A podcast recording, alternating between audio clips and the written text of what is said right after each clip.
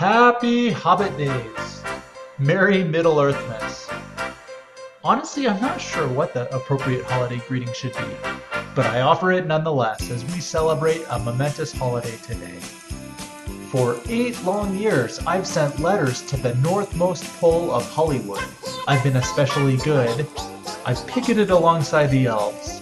I even sat on Peter Jackson's lap and told the not so big guy what I wanted for Christmas. And yet, MGM and Time Warner could not pull together a compromise to allow production of The Hobbit to move forward. But at long last, my holiday wishes come true, and I plan to be in the theaters tonight at midnight. There are three other times in my life when I've entered a cinema with as much giddiness and excitement as I feel right now. To understand my past feelings, you'd have to first understand my history with J.R.R. Tolkien. As a boy, I wanted to be as smart as my best friend, Christopher. Christopher had just discovered a book called The Hobbit, a story full of wizards and magic, spiders and dragons, and goblins and good guys. Those things that set my young imagination into overdrive. As he told me what he was reading, I knew I had to get my hands on a copy of that book. To my surprise, I found a copy on the family bookshelf. To my further surprise, it was a fat book and there were no pictures. The greatest surprise of all was that the words I started to read, given my third grade vocabulary, did not translate into the exciting tale that Christopher had thus far related to me. Determined not to be shown up by my friend, I kept at it. I skipped over Tolkien's songs and poetry. I skimmed the lengthy descriptive passages. Eventually, I was able to pull out enough of the story to become a fan of Tolkien's fantastical world as I grew older, I read The Hobbit and the Lord of the Rings trilogy many times, increasing in comprehension and appreciation of that incredible world with each additional reading. I discovered the animated film adaptations of these stories, and those helped to further fuel my zeal for all things fantasy. At one point, when our play culminated in a jousting tournament in front of our house, complete with plastic baseball bat javelins and mounts that looked more like bicycles than noble steeds, my mother had to ban me from returning to the magical world of my imagination for a time. I have to admit that I did learn an important lesson in physics that day. An object in motion, say a bicycle, will tend to remain in motion even if a javelin is jammed into the flanks or spokes of the rival horse. Despite the many times prior to that moment that my younger brother had unsuccessfully tried to complete a flip on the trampoline, he successfully completed one in his not so acrobatic dismount from his horse that day. Luckily, no stitches were needed. Fast forward eight years. I was half a world away in a small, underheated apartment in a rundown part of a small city of southern Estonia. My companion and I were invited to come in out of the cold winter night. I think the goodly man was afraid to act too interested for fear of being bombarded with a call to repentance, including threats of hellfire and damnation. So, to maintain a healthy buffer between himself and the spirit, the man refused to comply when we politely asked him to turn off his television. We quickly realized that the noise of the TV was going to be louder than the still small voice of the spirit, and we gathered our things to leave, even though the relative warmth of that apartment seemed so much more desirable than the cold of the winter night. And then it came on. As I saw it, I instantly recognized it for what it was. The hairy, half sized, human looking creatures clearly had to be hobbits.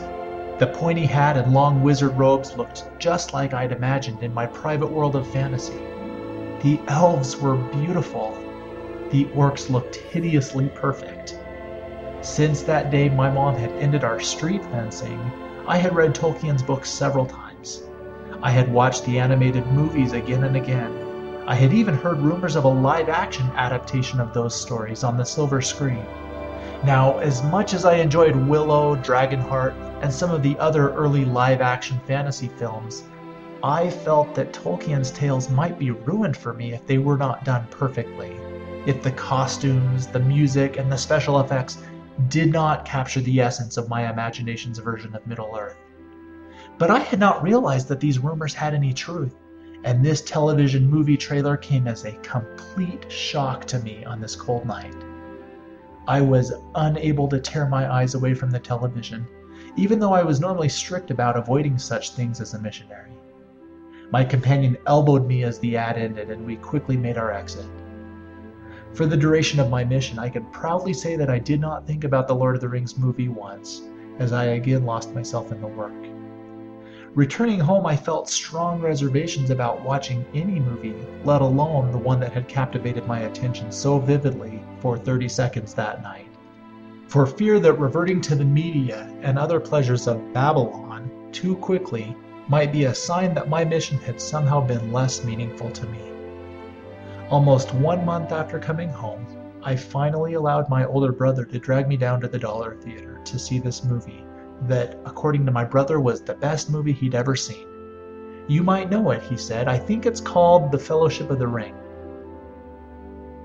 When the credits came to an end, the music faded and the lights came up. I wiped a tear from my eye and I turned to my brother. I don't know what you have going on right now, I said, but I'm using this dollar to go buy another ticket.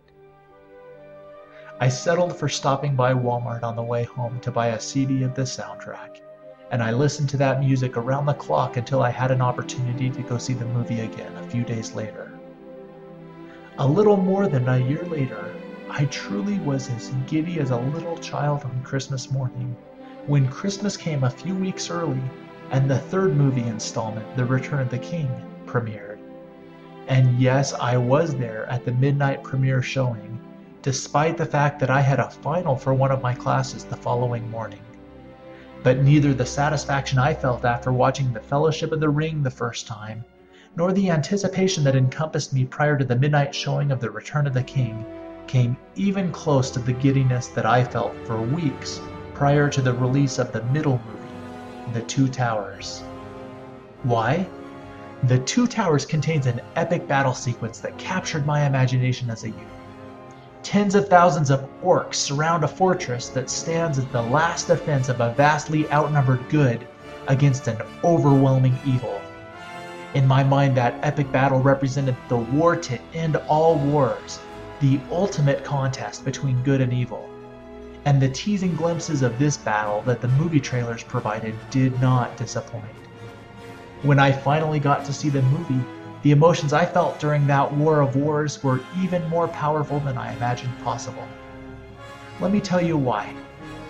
As a missionary and reading the Old Testament, I discovered a story about a nameless man, a servant of the man of God.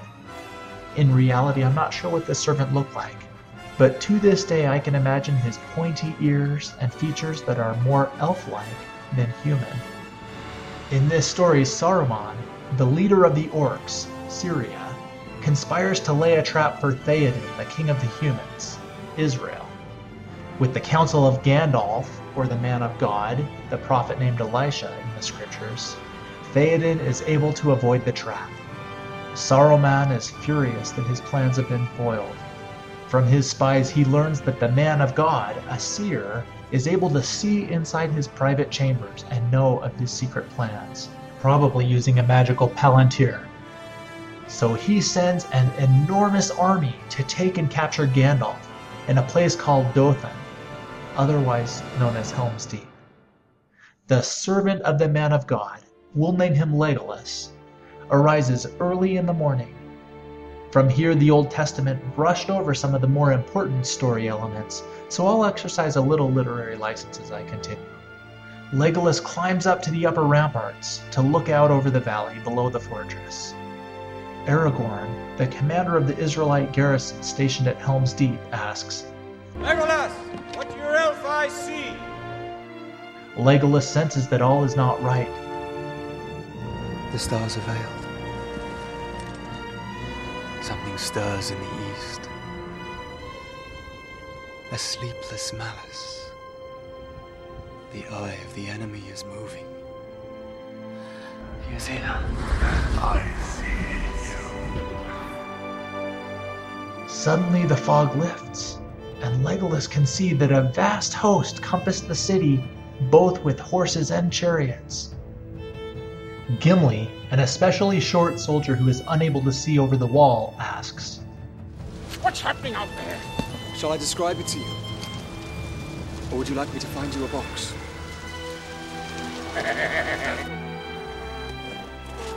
Humor aside, Legolas grows serious, and after surveying the small garrison that would stand against this adversary that was too vast to number, turns to Aragorn. Look at them. They're frightened. I can see it in their eyes. As the soldiers look in his direction, Legolas begins to speak in Elvish so as not to be understood. And they should be. 300 against 10,000. Aragorn, they cannot win this fight. They are all going to die. And I shall die as one of them.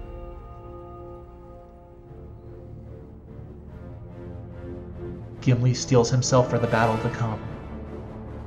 I thought I'd die fighting side by side with an elf. What about side by side with a friend? Legolas answers his companion. Gimli grasps his axe. I. I could do that. Just then, the man of God comes upon the ramparts, and Legolas's courage begins to crumble. He turns to Gandalf, his master, in fear. Alas, my master, how shall we do? Gandalf looked upon Legolas with compassion and said, Fear not, for they that be with us are more than they that be with them. The Old Testament then clarifies that wizards sometimes pray rather than relying solely upon their magic. Elisha, also known as Gandalf, prays, Lord, I pray thee, open his eyes that he may see. Gandalf urges his servant to look to the east. In that moment, the eyes of the servant named Legolas are opened, and he saw, and behold, the mountain was full of horses and chariots of fire round about Elisha. From here, the Old Testament is more clear on the details of the Battle of Helm's Deep, I mean Dothan, and I can take less literary license. Gandalf prays to the Lord, requesting that the host of enemy orcs be smitten with blindness. The confused and blinded orcs are then led by Gandalf away from the fortress to Samaria, a stronghold defended mightily by King Theoden. Gandalf again prays, this time asking that the orcs' eyes are opened. The enemy army now realizes that it is surrounded and vastly outnumbered by Israel. Gandalf then urges Theoden to feed and provision his captives before sending them away to their own lands without bloodshed. The scriptures provide the following conclusion to this story So the bands of Syria came no more into the land of Israel. Now, my Tolkien esque version of the story had a bit more fighting to it than the one told in the scriptures. Before Gandalf rides in from the east at first light of the fifth day with his heavenly host of angelic reinforcements made of fire. In fact, there's enough fighting for Legolas and Gimli to have a friendly contest over who can kill more of the enemy. Legolas wins. This isn't the only story from the scriptures that my imagination has been able to twist into something more suited to the fantasy bookshelves of the library. But as a story like this is able to play out in my imagination and on the big screen, the spiritual significance deepens and the message is able to take root in my heart. So, what is Tolkien's sermon to my heart in his epic retelling of the scriptural Battle of Dothan? It is a simple sermon, characterized by two words Fear not. We can find these two words together 87 times in the scriptures as good men and women like Paul, Mary, Daniel, Abraham, the servant of the man of God, and many others, including you and I, are counseled to not fear. Now, I have a young daughter who sometimes wakes up in the middle of the night after an especially vivid nightmare. As I scoop her up in my arms and hold her close, I tell her there's nothing to be afraid of. I tell her to fear not. As a father, I've learned that it's not enough to simply tell her to fear not. As a heavenly father, God has learned this as well. Each time that he tells one of his children to fear not, he provides additional comfort, and reasons to not be afraid. Fear not for fill in the blank. Some examples Fear not, for God shall be with you forever and ever. For with me thou shalt be in safeguard. I am thy shield and thy exceeding great reward. Thy enemies are in mine hands. If ye are built upon my rock, thy enemies cannot prevail. God will deliver all those who stand fast in that liberty wherewith God hath made them free. Thou hast found favor with God. Thy prayer is heard. It is your Father's good pleasure to give you the kingdom. In me your joy is full. The Lord will do great things. Fear not, for ye are of more value than many sparrows. I am the first and the last. I will help thee. I have redeemed thee. I have called thee by name. Thou art mine. Fear not, for it shall be well with you. I will do to thee all that thou requires. You are mine, and I have overcome the world, and you are of them that the Father hath given me. Fear not, for whatsoever ye sow, that shall ye also reap. I bring unto you good tidings of great joy, which shall be to all people. Fear not, for I am thy God, and will still give thee aid. I'll strengthen thee, help thee, and cause thee to stand upheld by my righteous, omnipotent hand. Fear not, for they that be with us are more than they that be with them. How's that for a scriptural security blanket? Doesn't that make you want to just curl up in your Heavenly Father's arms for a while? If so, you simply need to open up your scriptures. Curling up in a warm blanket is optional. I have to admit that much of my life is governed by fear.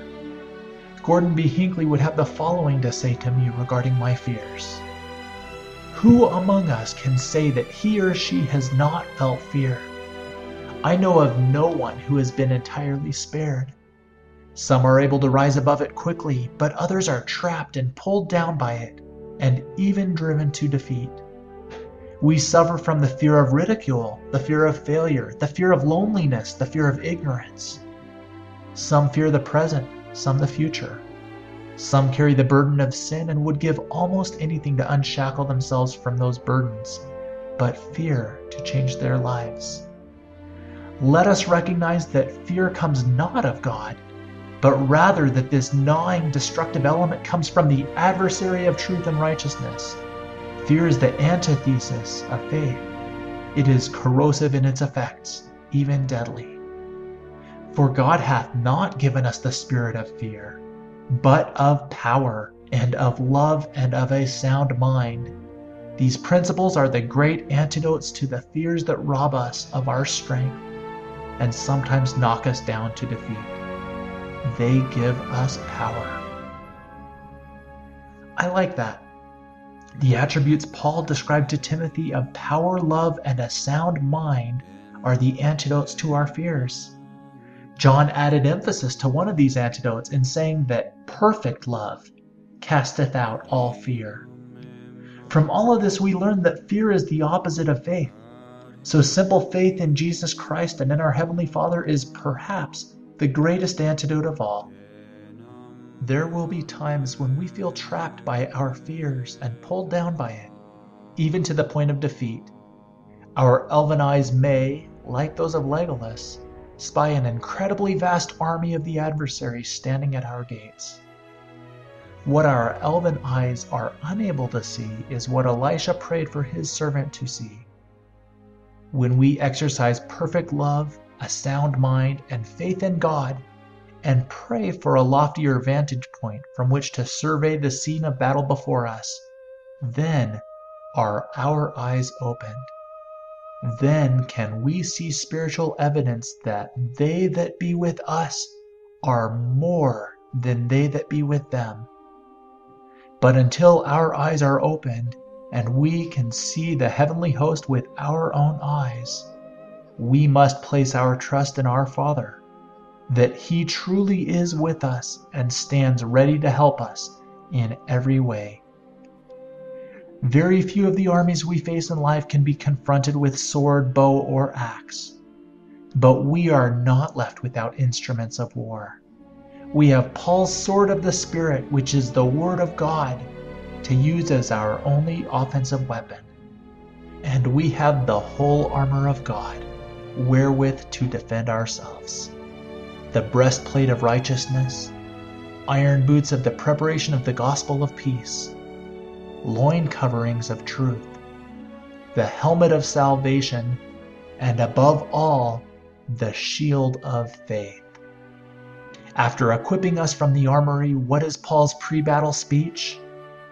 Pray always with all prayer and supplication in the Spirit, and watch thereunto with all perseverance and supplication for all saints. Peace be to the brethren, and love with faith from God the Father and the Lord Jesus Christ. Grace be with all them that love our Lord Jesus Christ in sincerity. Amen. Aragorn, Tolkien's once and future king, provides the following pre battle speech that stirs my soul and moves me to draw my sword in defense of all that is good.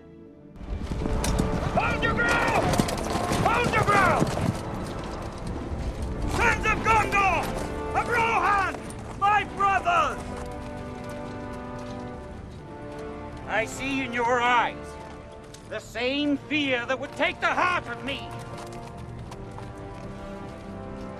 A day may come when the courage of men fails, when we forsake our friends and break all bonds of fellowship. But it is not this day. An hour of wolves and shattered shields when the age of men comes crashing down. But it is not this day. This day we fight by all that you hold dear on this good earth, I bid you stand! Men of the West!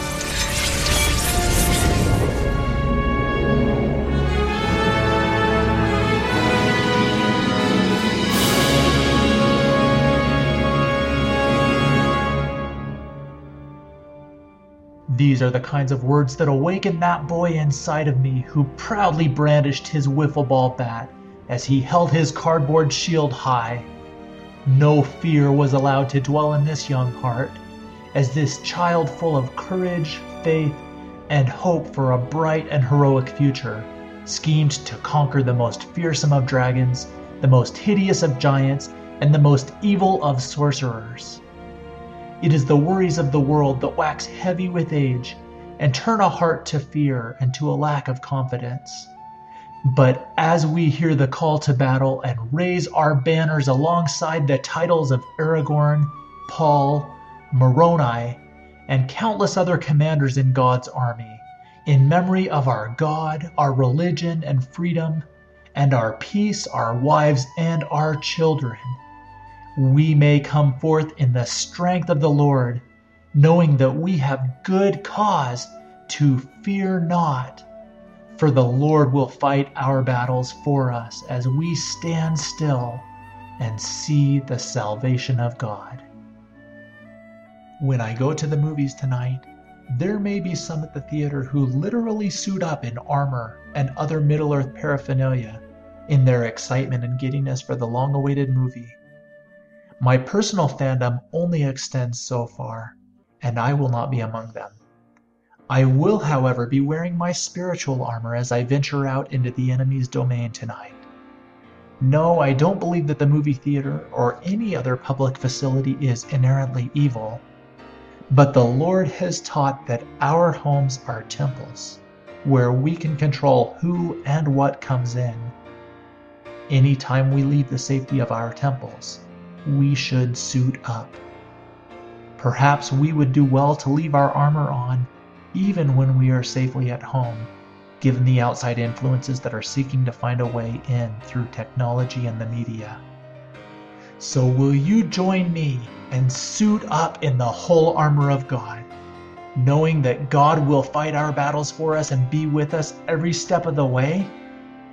As we enlist in the army of God, we can overcome our fears, we can also be assured that we are on the winning side because there is no question of which side will be triumphant in the last day.